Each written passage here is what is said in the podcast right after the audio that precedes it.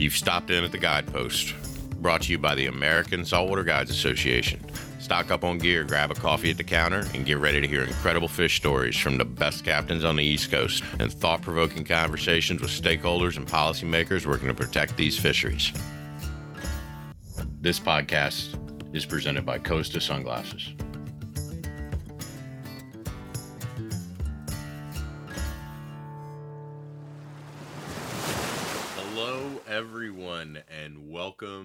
To the Guidepost. We have pretty exciting guests today. My partner in crime, Willie, is with us.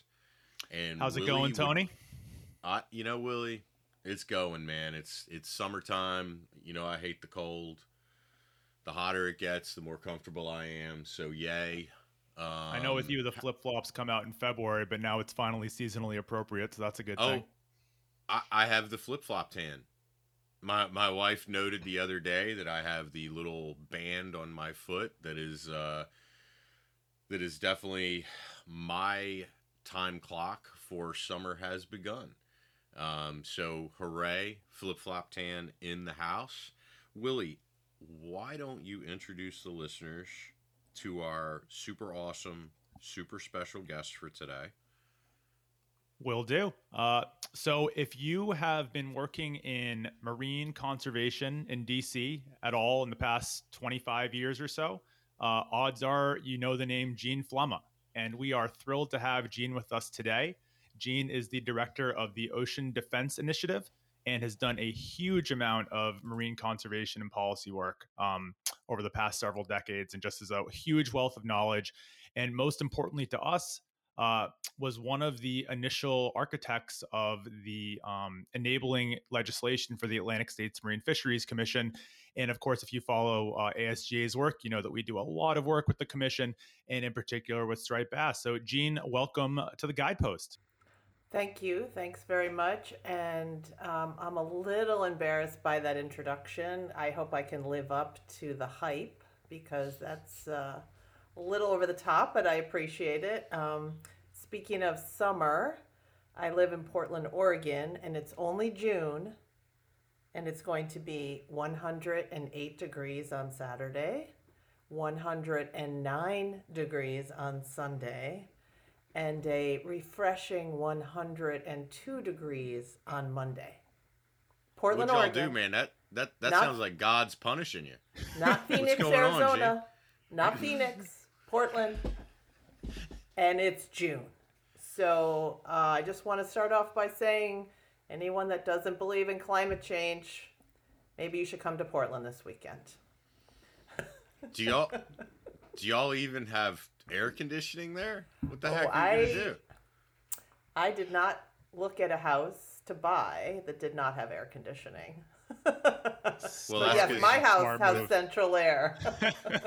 Jean's, Jean's gonna have like forty people outside of her house trying to get in. Yeah. See your AC pumping this weekend. Yeah, it sounds like a hot tip is uh, yeah, if you're an HVAC technician, uh, Portland or the Pacific Northwest might be a good spot to set up shop in the next in the next couple of years. Yeah, we have a we have a we, we have a, a job job opportunities booming in Portland for HVAC techs. Um, so Jean, you know, obviously a, a huge part of our audience is concerned fishermen, and Willie you know, Willie kind of gave a broad overview of your experience. And, uh, you know, to dig in a little bit deeper, uh, could you tell us what ACFACMA is? You know, what role you played with it? And then also, what, what were the intentions? Like, what was the soul of what you were doing with ACFACMA and what it did to the Atlantic States sure. Marine Fisheries Commission? Sure. And I think um, Willie gave me more credit than I'm due uh, when he said I was the architect of the Atlantic States Marine Fisheries Commission. I definitely was not.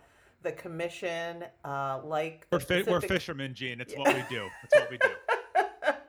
well, I appreciate it, and I also uh, last week was fishing and caught a three foot king salmon, so I'm good, right? No, I'm just kidding.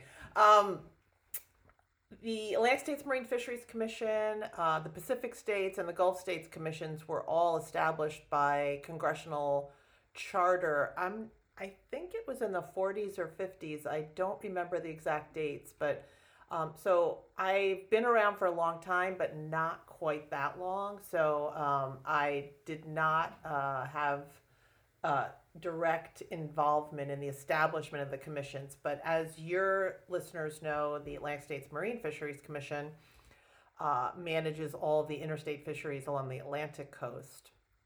And um, I mean, the fisheries that cross between jurisdictions and most of the i mean i think what is their their i think they have 25 fisheries under their jurisdiction um, that number uh, i think is around 25 and in so i my job when i worked on capitol hill where i worked for 20 plus years i worked for um, a series of different congressional committees that had jurisdiction over fisheries management issues in the United States. So we also had jurisdiction over the Magnuson Act, which many of your listeners are probably familiar with, which manages fisheries in federal waters or sets out the guidelines for managing fisheries in federal waters.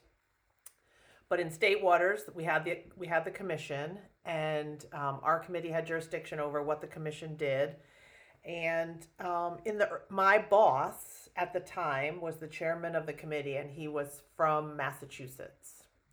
So, Massachusetts being one of the states that is a member of, of the Atlantic States Marine Fisheries Commission.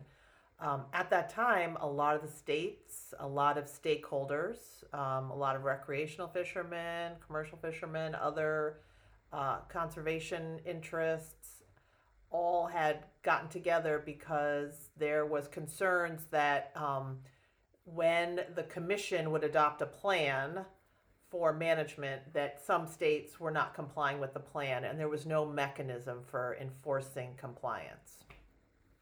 And so they came to us and they said, collectively, they really worked together to design what would an enforcement or an enforcement mechanism look like that became the basis of ACFACMA.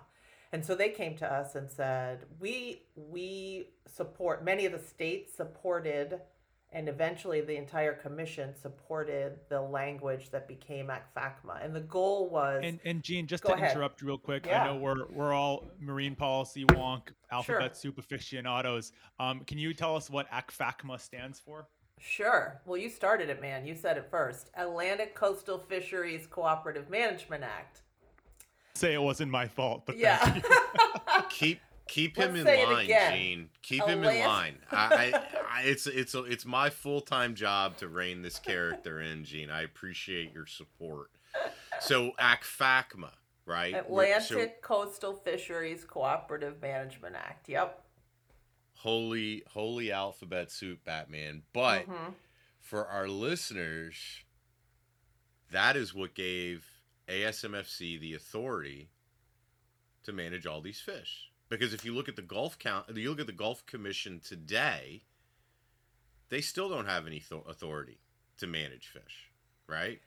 So, yeah, Well, so the commission was already writing management plans at the time, but the challenge was they didn't, as I mentioned, didn't have an enforcement mechanism to ensure that states would adopt the requirements or the either the quotas or the different types of management restrictions that were laid out in the plans. And so a lot of the plans weren't working. And of course, prior to ACFACMA, we had in the 80s the Striped Bass Act. And that was adopted in the 1980s because striped bass stocks had plummeted.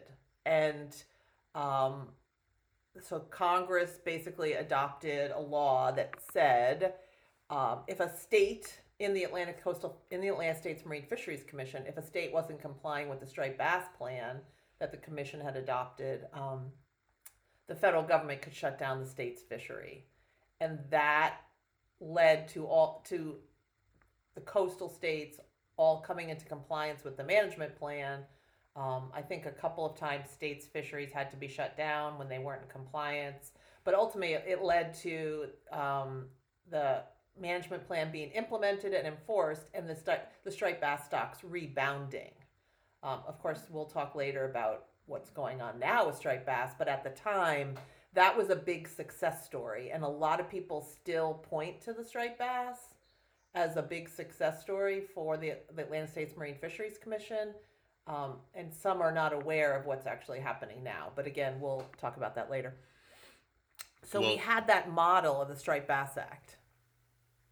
Yeah, so Jean, the funny thing is, I can remember probably four years ago, three or four years ago, when the Modern Fish Act was in play, and uh, I was I had to give testimony at the Commerce Committee, and the three gentlemen that I was giving testimony against all said that we should manage everything like striped bass, and I looked at him and I said that stock assessment's coming out in about six months, and I'm so glad they have this on video because you guys are gonna look like the fools that I know you are.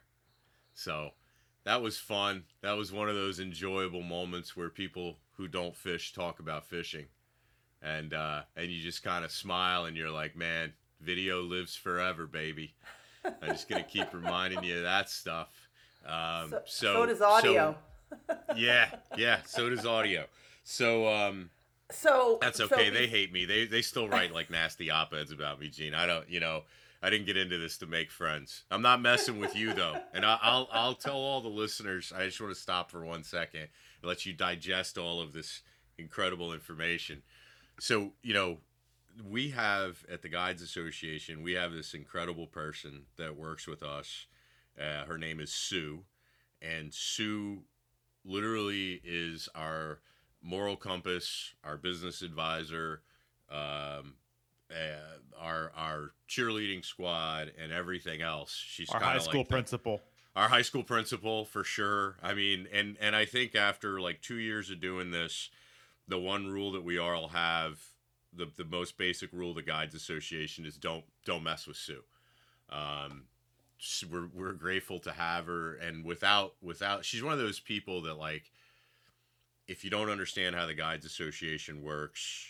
We would not be who we are without. We I don't even think we'd probably exist without Sue. Uh, she's just she's a force of nature, and it's it's kind of like for me, you know, I I look at Jean as a as another Sue, um, where I'm not messing with Jean. Um, you know, I've had to, I've been fortunate to kind of get to know her over the last couple of months, and I will tell the listeners right now, and I will shut up that I uh, the Sue factor is engaged, and I might tease other guests. I ain't teasing Jean, man. Um, this this I person can knows handle it, her Tony. stuff. I can handle it. No, it's not. It's not even that. I just don't want to tempt fate. I feel like I feel like you kind of like me at this juncture, and I, you know, like I, like I mentioned before, I got a long list of people. There's a line that forms around the building for people who don't like me. So if I got if I got somebody fierce and knowledgeable on my side, I'm just gonna shut up uh, and let let that roll. Just thank thank God that you know sun shines on a dog's ass every once in a while. So, so as usual, and the three of us have talked enough that this is kind of the, the theme that we always kind of come back to is, you know, we, we start talking about something and then Jean says something and then Tony says something and then Jean says something and then Tony says something and we're over talking about, you know, God knows what. So just to, to reorient to ourselves. come back to the to topic. come back around, Yeah. as you know, you can call me a nerd, call me what you want. I'm, I'm used to it by now. So you were talking about, you know, the striped bass, the striped bass legislation from the 80s, and really how that, you know, was effective in bringing striped bass back and really that was a model. it. Yeah. Yeah, exactly. So that was a model, and I just just want to say quickly, I'm sorry, Willie, but I probably have a long as a line as long as Tony's of people who don't care for me, and that's just I think the nature of the game or the nature of the business when you are uh, working and doing the issues that we work on. That's just how it goes. But uh, you know, we care about the fish and making sure there's enough fish for everyone to catch now and long into the future. So I guess we'll just take that burden along with it. you know, but let me get I- back. Go let's ahead. let's get back. I want to say one thing. Look at Willie. Y'all should see Willie right now because we can all see each other with video. I am gonna make Willie bald, and it's not from it's not from stress. It's from him pulling his hair back on his head. So we got into you know there was a little bit of social media hubbub about our last podcast, and we had Andy Danilchuk on, and he had done some fascinating research about how technology is impacting recreational fishing, right? And there were there were some people, you know, obviously there were people who agree, like, oh my God, these sonars, social media, cell phones, everything, it's changing changing fishing for the worse. Um, and you know, th- there's always there's always folks who are kind of like, oh well, what can we do about it, right? What what what the heck can what what can we do to change it? Like, what difference can I make?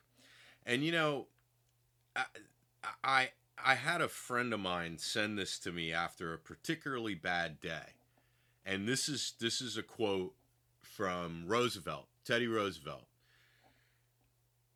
who I love. I, I, I mean, anyone who gets shot in the chest during a presidential speak speech tackles the would-be assassin and finishes the speech before he he allows him to take him to the hospital. You're my guy. So this is a quote from Teddy Roosevelt, and it's called "The Man in the Arena." And this is what Jean is saying, and it's why you know you get to a certain point and and you don't really care who hates you because you're standing up for something. And Teddy Roosevelt says, It's not the critic who counts. It's not the man who points out how the strong man stumbles or where the doer of deeds could have done them better.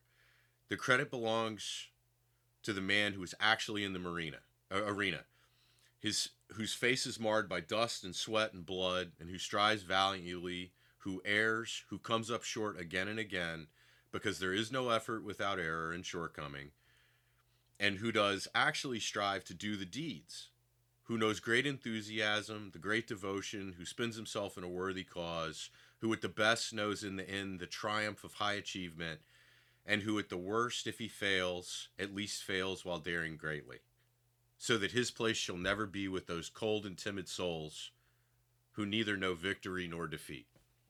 And that's it. That's all I'm going to say. And I think that's why we do what we do. Because, you know, in this world, you got to friggin' stand for something. And if you want to stand back and want to be one of those timid souls, get the F out of the way. So and I think that's why I like Jean. So I think one of the things that I remind myself uh, is um, I I need to work on the things that I care about because otherwise, why get up every day? I, I I work on the things that I care about, and I am very very committed to them and passionate about them. And sometimes that can annoy people, and I guess that's not my goal. I don't, you know, that's not what I'm trying to do, but we all we all are committed to the things that we care about. So anyway, I wanted to get back to Atlantic States Marine Fisheries Commission and this fabulous ACFACMA, the best acronym ever. I will just say as a side note, when you work Rolls in- right off the tongue. I know. when you work in Congress, one of the things that you try to do when you're making when you're writing a new law is you try to come up with a name that will give you a really good acronym. So uh, one time I was working on a new bill to establish um, a trust fund that would support marine conservation, and we came up with a name: Ocean Conservation. Ocean Conservation Resources Act, or something like that. No, Ocean Resources Conservation Act, ORCA. So you, we we do our best to come up with names, but in this case, I guess there was really no good name or no good acronym, and that's how we ended up with ACFACMA. So sad but true. Anyway, we had the model of the Striped Bass Act from the 80s, and I was not, I didn't work in Congress in the 80s, so, um, but that was a, led by a senator from Rhode Island, Senator Chafee, who uh, cared greatly about striped bass and about um, preserving sustainable fisheries. And so he had been a leader on the Striped Bass Act in the 80s. And um, in the 90s, as I mentioned, my boss was from Massachusetts, and we had um, been approached by the the gentleman who was the head of the Marine Fisheries Division for the state of Massachusetts at the time. Uh, like I said, many other stakeholders were very, very involved in this. Um, it was really a collaborative effort. I don't think there would have been as much success in passing this law if we hadn't had such a broad collaborative group of stakeholders that were involved in it and the fact that the states and the commission itself ultimately supported the effort. So, just as like an example of what was happening at the time, uh, weak fish stocks were down by about 85%. Summer flounder landings were down by about 70%. And management plans for those species were just not being adopted by some of the states that were involved. And, And and, so- to remind folks, Jean, this was in like the early '90s. Is that correct, right? Correct. And so, um, in our state, the state of Massachusetts, we had fishermen who fished on Martha's Vineyard, and they used to be able to catch 10, 12 pound weak fish, and they couldn't catch them anymore. And in fact, they couldn't even necessarily catch a weak fish because the stocks had declined so preci- precipitously. Um, and commercial fishermen were also seeing their stocks, their catches of Atlantic States Marine Fisheries Commission species decline as well. And so that's when uh, we introduced the legislation, as I said, with many, with the input of many, many stakeholders, to develop this cooperative plan, this cooperative effort where states and the federal government would work together to make sure that fisheries management plans uh, developed by the commission were actually adopted. And um,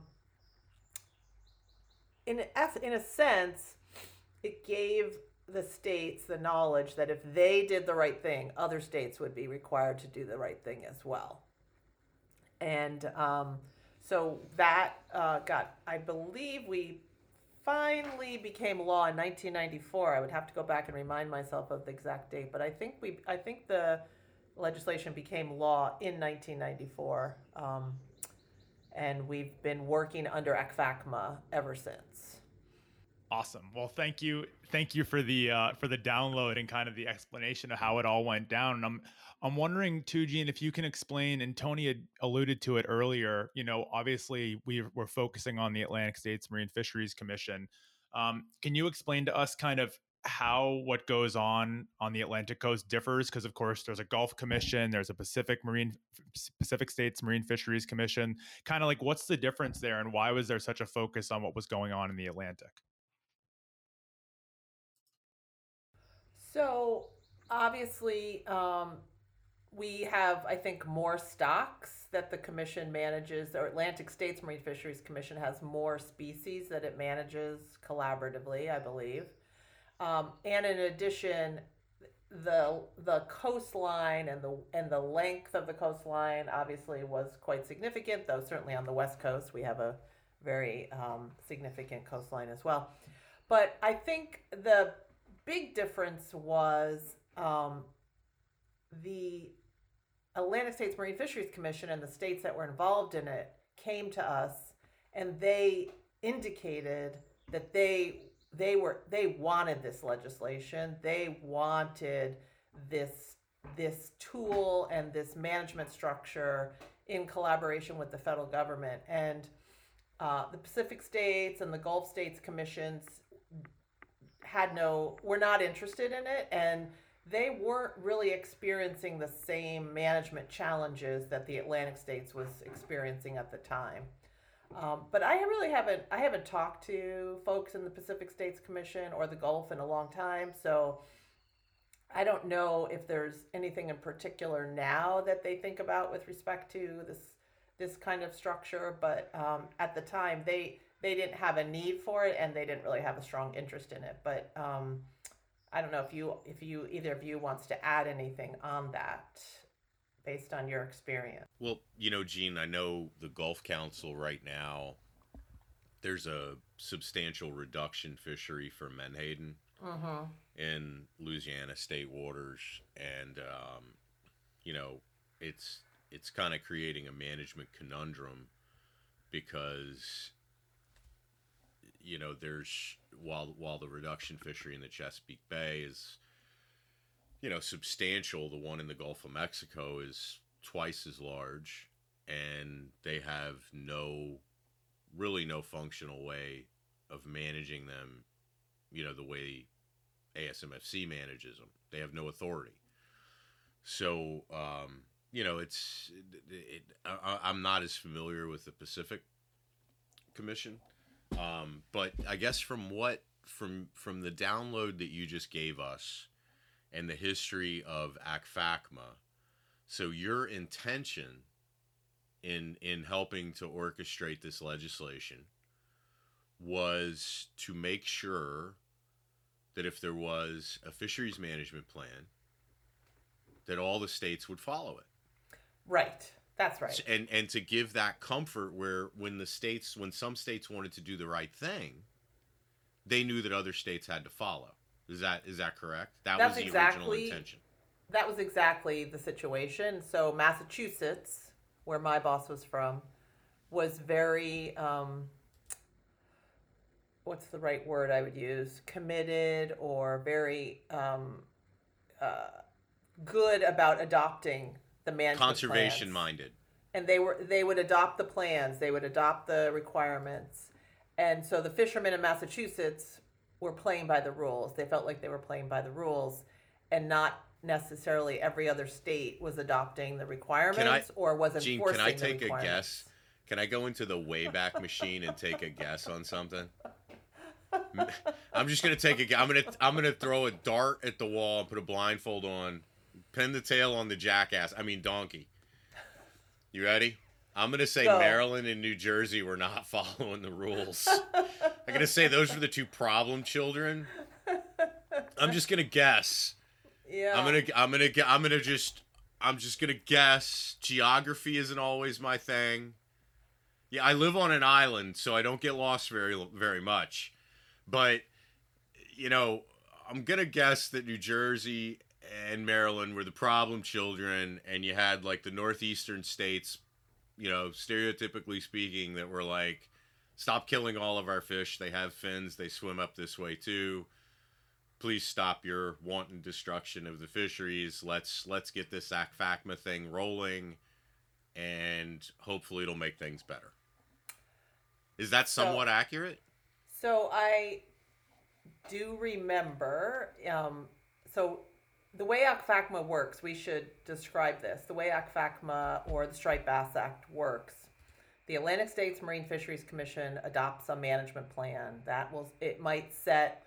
Uh, it sets an overall quota, and then it will allocate quota by state. So different states get a different amount of fish to catch, and then the states themselves will decide how much the rec guys get, how much the commercial guys get, and they decide how to enforce it in their state. And um, sometimes there might be bag limits, there might be length limits. There's all different types of ways of enforcing, but there's the plan sets out how much can be caught and how much each state can catch. What are the allocations? The way ACFACMA and the Striped Bass Act work, if a state is not complying with their, if they're letting harvest exceed their quota, if they're not complying with the management plan, the commission and the states and the commission can basically find that state out of compliance. And they basically they take a vote. They say, um, let's Massachusetts. Uh, somebody, some state makes a motion, and they they vote on a state, and they say this state is not compliance. And then the federal government, under Act ACFACMA and under the Striped Bass Act, the federal government has the authority to shut down the fishery in that state. Because before ACFACMA and before the Striped Bass Act, you could say, oh, well, this state isn't playing by the rules, but there was no, the other states didn't have any mechanism for enforcing the rules in the state that was not playing by the rules. So, So ACFACMA, does that make sense what I'm saying? No, yeah. here and I'm gonna, if you don't mind, Jean, I'm just gonna drill down a, like one more layer on that. Sure. So in, in the previous administration, so okay, let's so we'll get to that in a second. You're going to talk about what happened with Secretary Ross, right? that is correct. Yeah, let's get to that in a second. But so let me just yes, back ma'am. up. So I'm yeah. listening. You keep Yeah. going. I'm gonna be quiet. So, so under ACFACMA, under the Striped Bass Act, if the states all get together and they vote, and this is a big deal, right? It's a big deal for the states to all get together and say, hey, Pennsylvania, or hey, New Jersey, or hey, Maryland, you're not playing by the rules. We find you out of compliance, and we are going to now recommend to the Secretary of Interior and Commerce in the case of striped bass, or just to the Secretary of Commerce in the case of the other fisheries under ACFACMA. we're going to tell them that we want you we want them to shut you down because you're not playing by the rules that was a big deal at the time it was a big deal and it was a big deal that the states asked for it because think about it state management of fish and wildlife is a it's sort of a it's a thing right it is it is i'm not i can't think of the right i'm not i can't think of the word i'm trying to say but the state authority to manage its fish and wildlife is a big deal.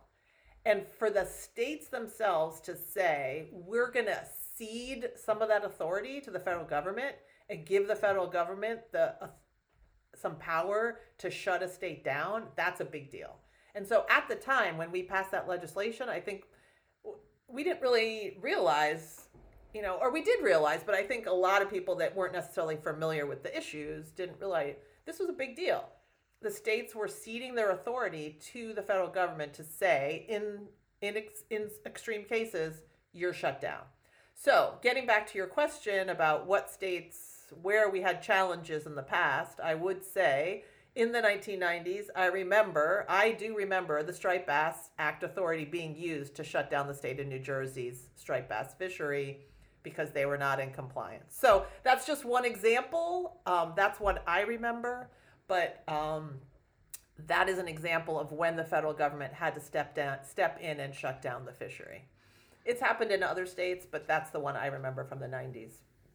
So, so now, Jean, when I was uh, yeah, when I was a, a much younger man, a kid, I was I was sitting at our our lovely house in Tennessee and my mom and dad walked in my room and they said hey your daddy just got transferred.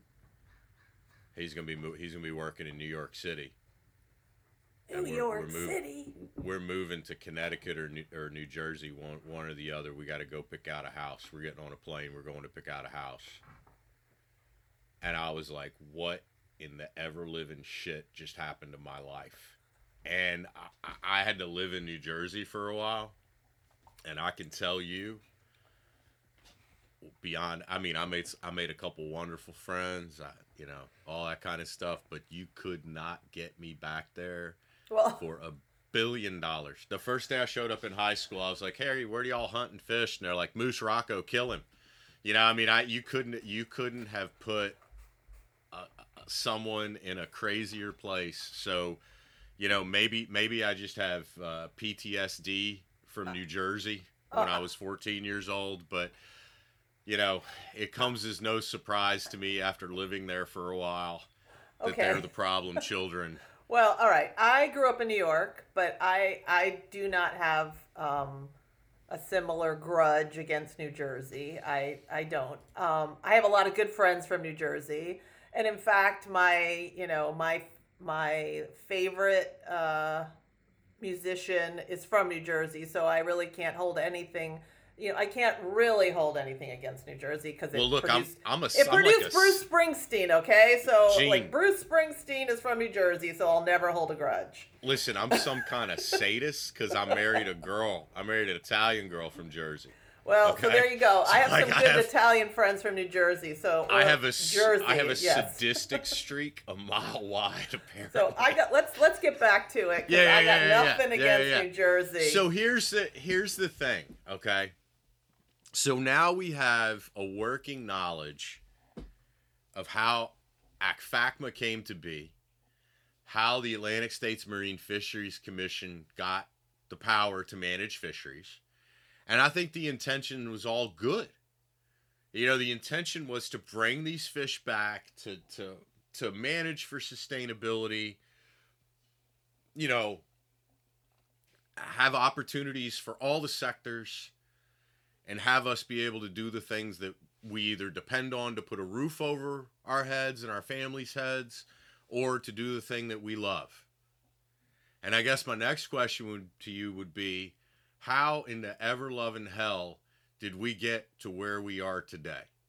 Because the Atlantic States Marine Fisheries Commission has recovered one stock, striped bass, in their history since 1943 because it was originally brought, you know, into play to feed Americans during World War II.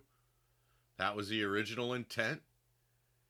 And how how in the world can you have that level of success where you recovered the most iconic fish, the most economically important fish on the East Coast, and then you let it go to hell in a handbasket? And you don't want to you don't want it to recover and you don't follow your own rules. We have multiple other species just languishing in overfished limbo. My my son, you brought up weak fish. My son is 11. He has never seen a live weak fish in his life. And suffice it to say, he probably fishes more than most 11 year old children. He wrote me a Father's Day card, Jean, this past weekend. I will not make the listener suffer through me reading it, but I actually took a picture and sent it to Willie. And it was actually pretty damn touching. And he had drawn all these pictures of fish on it. And you know what wasn't on it? Striped bass, weak fish, croaker, spot. Because he doesn't catch as many of those as he other species that he catches with me.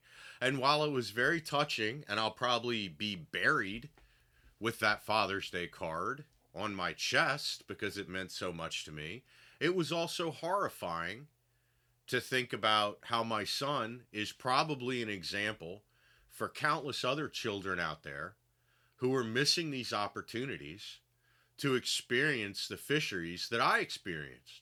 And they're gone. They are gone.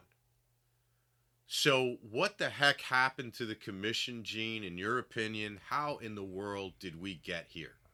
So, first, I would like to say that I'm extremely impressed that an 11 year old knows how to draw pictures of striped bass, croaker, weakfish, spot, uh, you name the fish. Though in that in this case, he didn't draw those fish because um, he doesn't catch them because they don't. There's not enough of them. Um, and so I'm just impressed that an 11 year old can do that. First of all, thank you.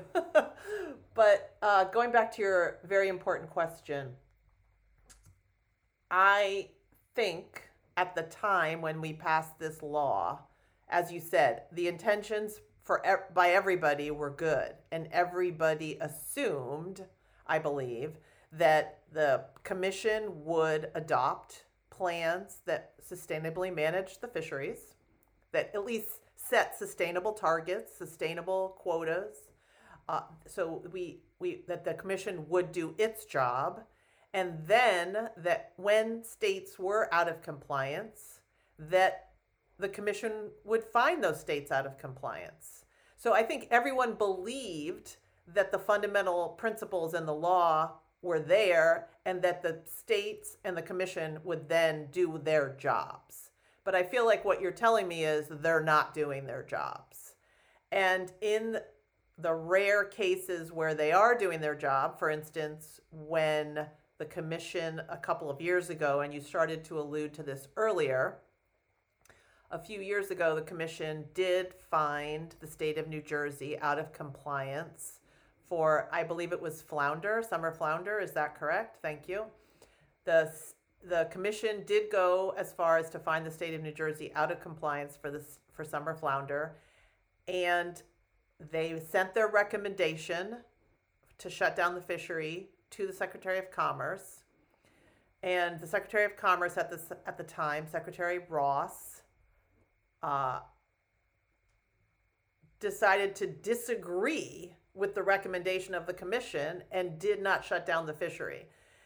That was unprecedented, and that I think it was, was the first time in eighty something years, Jean. If I'm not, I think it was eighty two years that they had first time that the Secretary of Commerce disagreed with uh, NOAA because it, well, it went through it went through National Marine Fisheries Service because they have a seat on the commission as well. I mean, it was a part of their recommendation, if I'm not That's mistaken. right. That's right. And remember ACFACMA, and I just found um, the history that showed me the law. ACFACMA did become law not in 1994, but in December of 1993.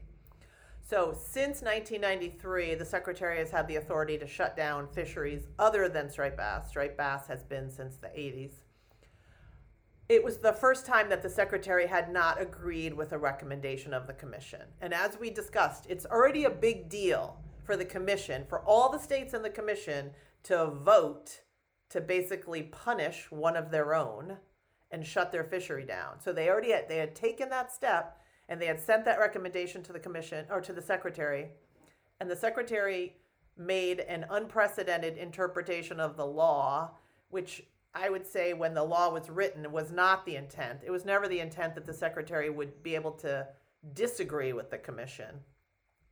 Um, and said, oh no, I don't think that New Jersey's out of compliance and we're not going to shut them down. So you say what happened, one thing that's happened obviously is when we wrote that law, we did not anticipate a situation where the secretary would substitute his or her own judgment for the judgment of the commission. So I think that's something as you start to think about if we were going to make changes in the law, what would we look at? And that would be one of them.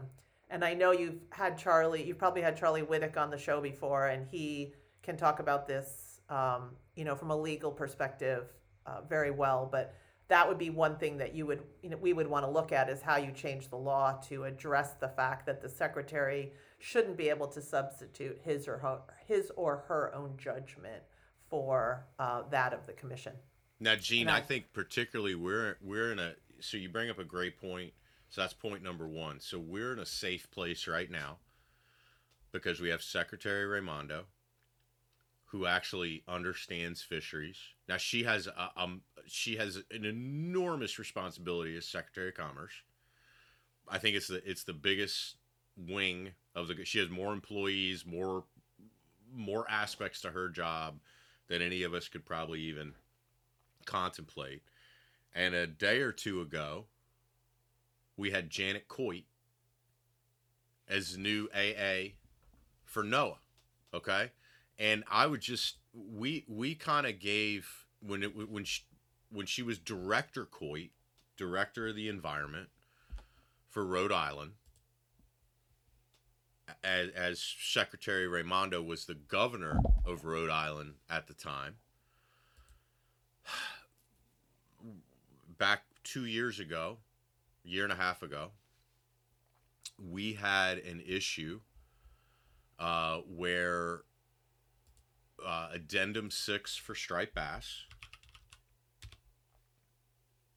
conservation equivalency, Rhode Island wanted to do a sector separation and allow charter for hire to kill big fish, which we did not want. We wanted everyone to be treated the same. We wanted coastal regulations. And it was going through the system. It passed at a state level, uh, Rhode Island Marine Fisheries Council. It passed where private wreck anglers would have a different slot limit than charter for hire. And Director Coit, at the time, Director Coit, gave this statement. Given that striped bass stock is overfished and experiencing overfishing, the factor that emerges as the most important and which my final decision rests is risk to the resource. Minimizing such risk is essential to maximizing the efficiency of our management response. Of the three options, I find the coast-wide measure to be the most risk averse and best suited to quickly and effectively reduce fishing mortality and rebuild the striped bass stock. Other key factors I considered in making my decision included resource conservation, compliance, enforcement, and equity. Halla friggin' Luya! Sanity has returned. So it's great news. Woo! It's great Well- news that Janet has been named the administrator for fisheries. I agree 100%. But Uh, but I- we don't know what's going to happen in 4 years, 8 years, 12 years. So that comes back to your point, should one person wield this much power because you don't, you know, the pendulum swings and we Right. we need Right. consistency in our lives. Right. So that's the first point about, you know, well, holy mackerel, we didn't, you know, you, you don't have a crystal ball when you do this stuff. Your intentions were good with ACFACMA, but Right. hindsight is 2020. And Right. if this law was passed in December of 1993 and you can kind of see the road it's going down, this is one issue that we probably need to address. Now, Jean, are there any other issues that kind of come to mind? Yeah. You know, if you could if you could wave a magic wand and say, "Holy mackerel! If I'd known this in 1993, I would have strongly suggested this Yeah. in the legislation." In fact, we had, we debated one of these issues in 1993. I just want to say, as a side note, my grandfather used to fish for mackerel every day, every day of the summer in Maine. He was a big mackerel fisherman. He um, would go out every afternoon, take his little Boston whaler out, um, and fish for mackerel. And uh, I personally cannot stand mackerel. I, I, I detest it as a eating fish. I'm perfectly happy for anyone that wants to go catch it, but I personally do not want to eat mackerel. And my grandfather would fish for that mackerel every day. And uh, you know, it could have been something else, but no, it had to be mackerel. Anyway, um, Jean, just for just as a, this is me doing an aside now. You don't know what it means to not like mackerel until you work in a bait shop as a high schooler and have a freezer with uh, 15, 25 pound flats of mackerel that breaks and you don't find out about it for three weeks and you're the one to clean it out. So I just wanted to put that out there. why mackerel? I just don't understand. And Annie used to. Oh, and you know what else he liked to fish for? Bluefish. He loved bluefish, man, and that's another one that's very, very um, fishy, if you will. He used to have a little smoker, a little one of these little cheap smokers, um, and he he had it in his garage, and he would smoke bluefish for us. That was like that was a big that was one of our things we used to uh, have as our appetizer at holiday meals was smoked bluefish that my grandpa had smoked for us. Um, anyway, going back to the topic at hand, I just wanted to quickly say some folks might not know that Janet, in fact, I we worked together in Congress uh, a long time ago, uh, probably during the passage of ACFACMA, and at the time she worked for Senator Chafee from Rhode Island, and so she herself has a long history and commitment to the conserv- uh, you know conservation of our fishery resources. So um, I think for some people that don't know her, they might think where like where did this come from? But in fact, she's got a long uh, history on these issues and is definitely, as Tony just pointed out, committed to the conservation and sustainability of the resources for the long term. So that's really exciting from that perspective. It's also just really exciting for me because I know her and I, I love to see her um, doing such great work. So um, it's very exciting.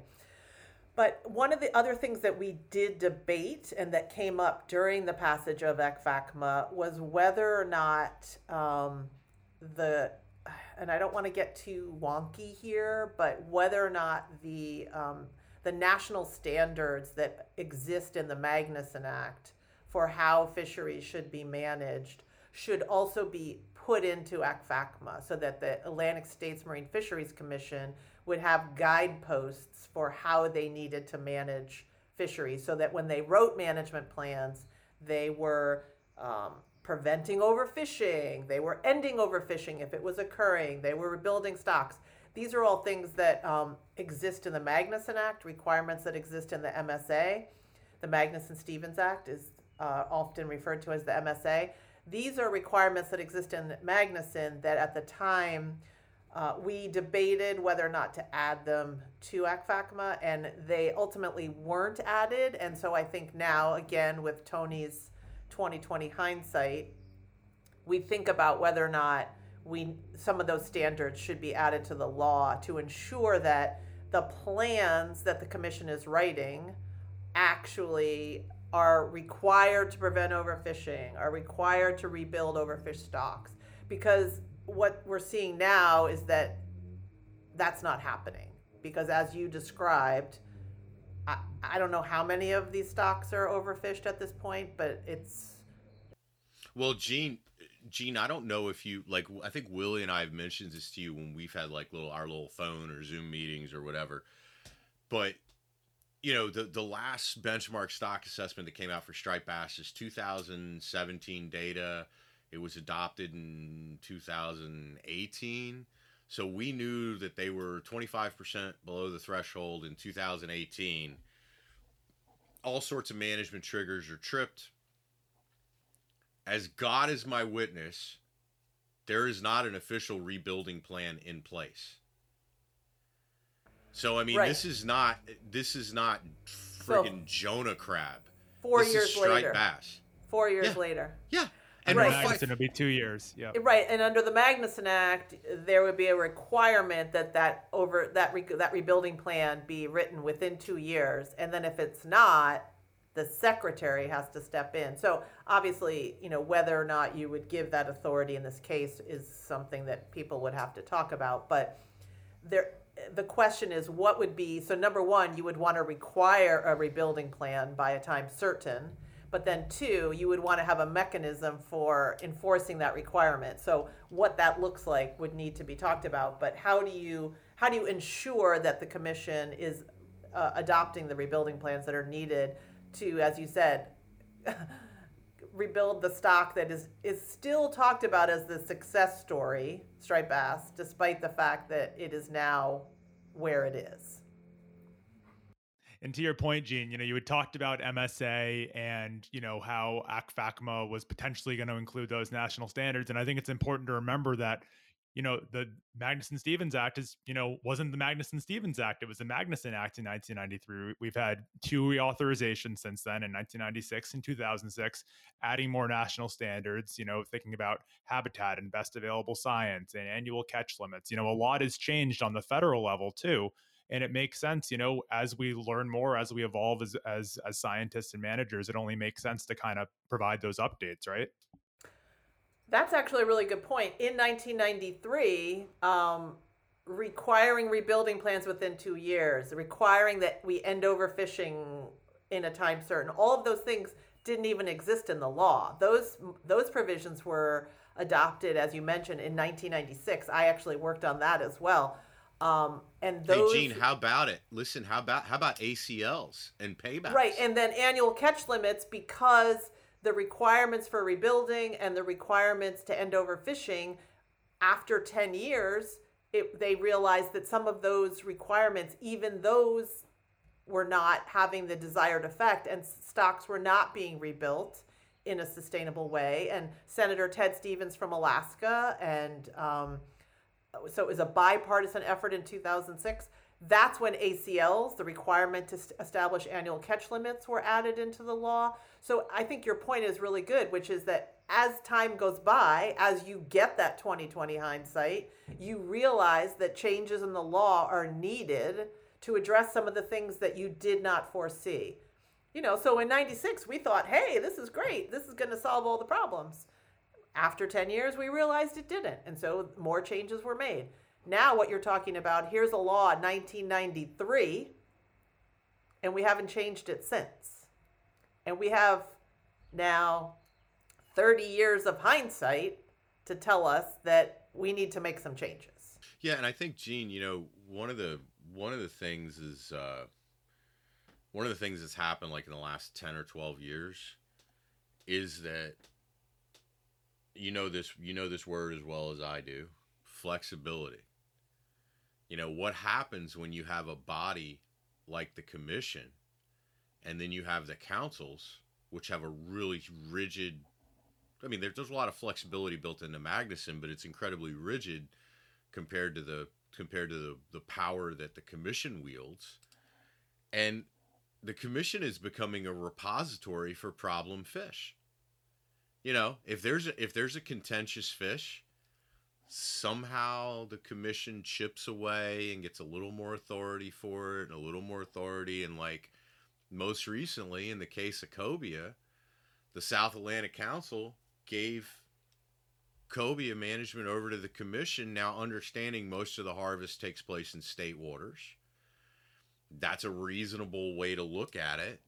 But you know there's a difference between looking at it as a scientist and looking at it as a person who depends on cobia because you just put cobia on the friggin' bullet train to overfish town usa and I would be willing to bet anyone that cobia in the next two or three years are going to be overfished because of that flexibility where they're like, hey, you know, Striped Bass Management Act says we got to rebuild in 10 years. We got all these triggers. We have all these words on paper that we got to, we don't really have to do that.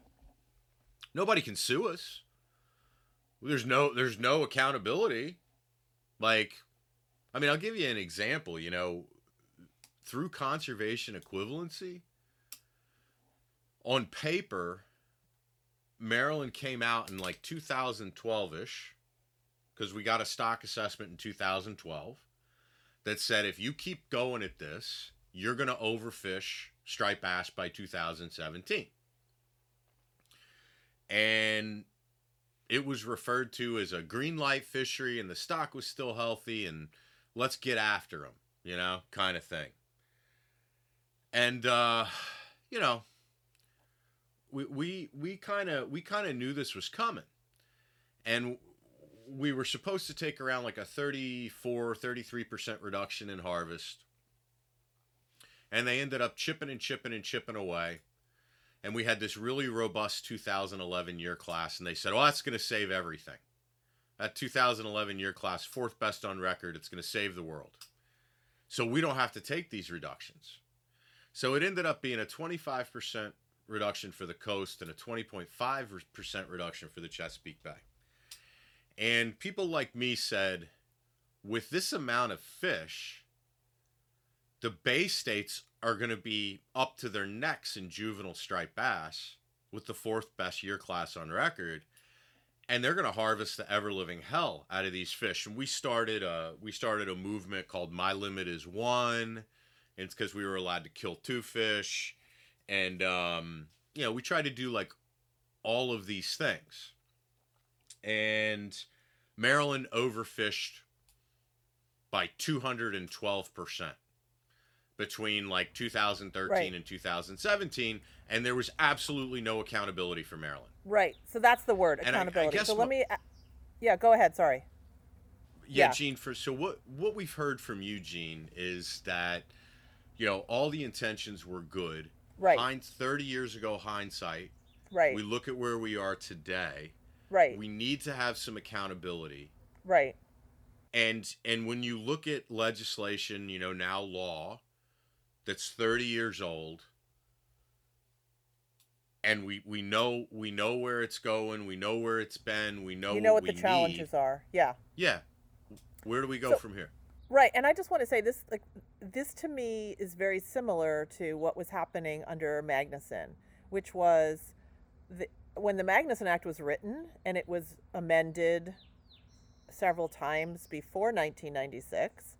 Um, the intentions were good. We gave the councils the authority. We thought we had the rules in place, but what we what we found was that the councils had unbelievable pressures on them to always allow as much fish as possible to be caught because uh, let's face it everybody wants to catch fish i mean that's that's why we that's why you're a fisherman or a fisherwoman. You want to be able to catch fish. And so there was always this political pressure and this uh, constituency pressure on the councils to let to let the maximum amount of fish be caught. And i feel like that's what's happening here with the with the commission which is the they have this authority to write management plans. They're supposed to be writing sustainable management plans. The states are supposed to be implementing them. But ultimately, there's pressure on the commission and there's pressure on the states to always allow the maximum catch, even if that is not sustainable. And so what, what we did in the case of the Magnuson Act was we we we buffered the councils from that political pressure by putting in place mandates for when you had to end overfishing, for when you had to write a rebuilding plan, for what the deadline for a rebuilding plan should be, so that in in a set you you separated them from those political pressures and you provided the sideboards, as we say, for what needed to happen. The commission doesn't have those same sideboards in the law. And so then when they get this pressure, they're always going to be pushing and I you know again, I haven't, you know, been to a commission meeting in a very long time, but they're not buffered or protected from the ever present pressure to allow the most fish to be caught. And, And, so and to your to your point, Jean, you know, it's not, when we talk about the failures of the commission, we're not talking about the staff. We're talking about the you know the, the the commissioners themselves and the votes and the direction in which that's gone. Right. I mean, I think that's an important distinction here. Right. The body itself is not it's not protected from those political pressures and so therefore it makes it that much more challenging to adopt and implement the the sustainable requirements that are needed to rebuild and sustain these fisheries for the long term.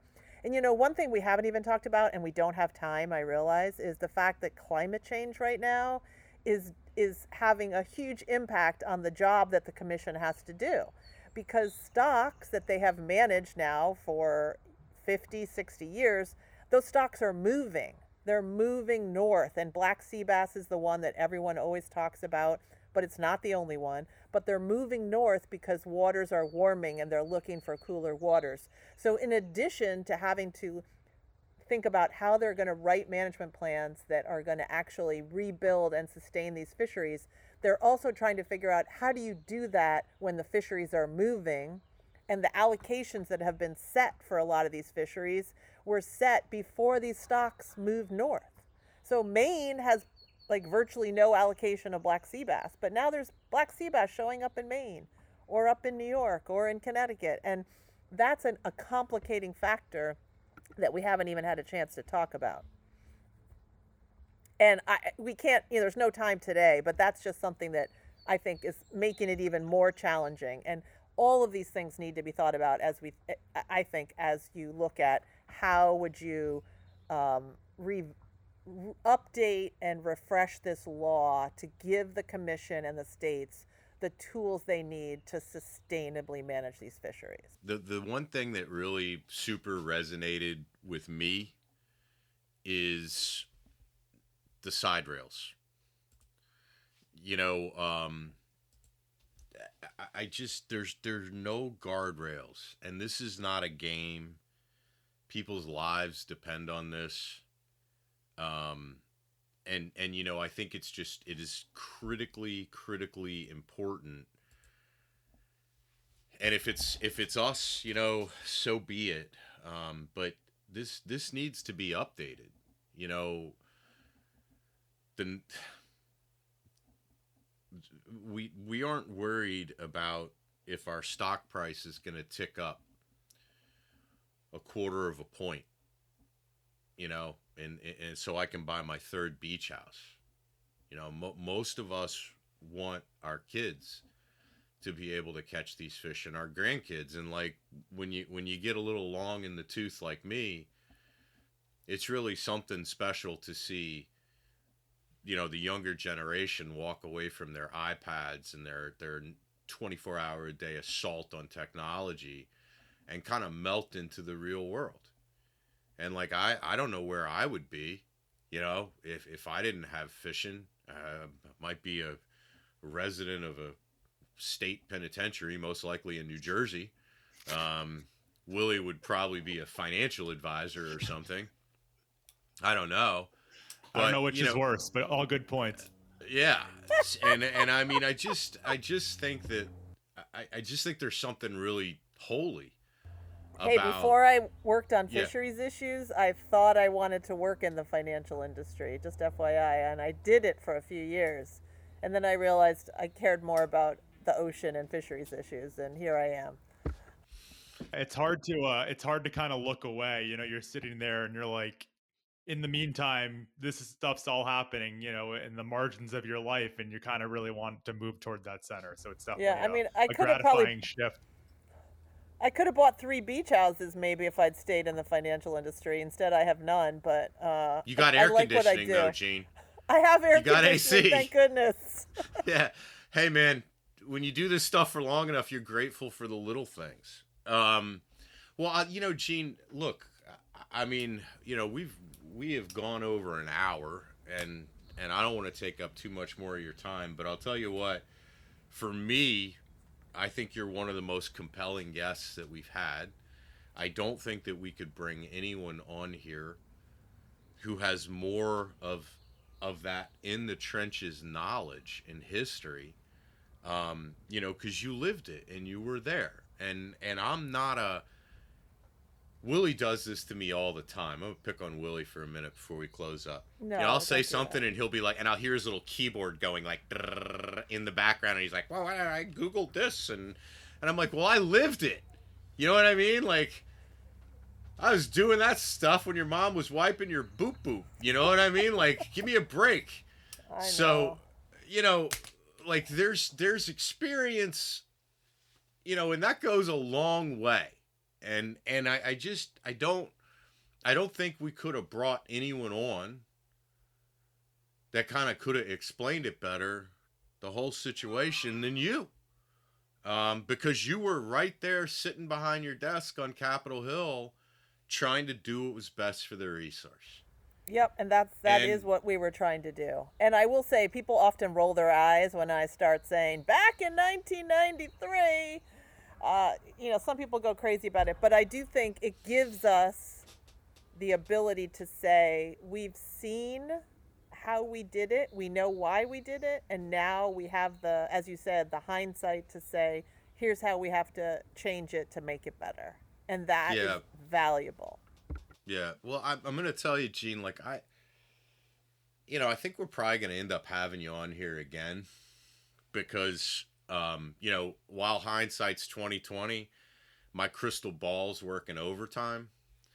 And, um, and all I can say is I think we owe it, the Guides Association, we owe it to our members, their children, their grandchildren, we owe it to fishermen up and down the coast.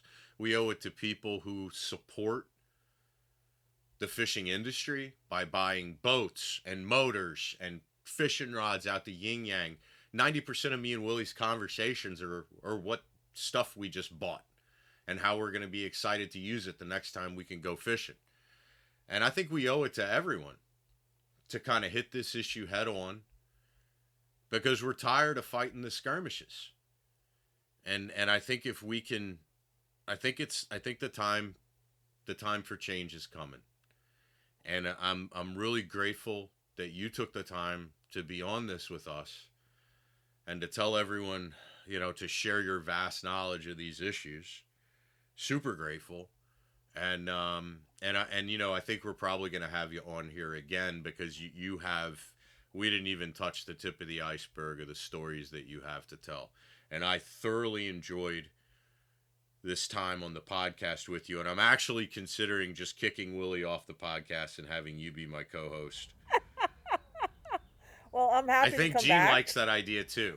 Yeah. I'm happy to come back anytime. And um, I, Man, ho- as I ho- said, hostile, hostile, uh, hostile situation here, guys. I don't know how I No. feel about this, but No, don't I will- worry, Willie, You know, don't and I, I don't even want to say anything nice to Eugene anymore because No, I feel don't a little worry. threatened. But no, you know, no. I, I, I will, I will echo Tony. I mean, folks who know you, whether they, whether, whether they admire you or they, uh, you know, as you said, they're, they're folks on on the other side here. I think there's a huge amount of respect, obviously warranted through all the work you've done um, on these issues over the past, over, you know, over the past couple decades, and um, there's no substitute for that knowledge. Yes, Tony, I recognize that there's no substitute for experience. Just want to have that on record as well, and uh, you know, appreciate having you as a resource to really kind of let us know what went down and and where we are, kind of in that context.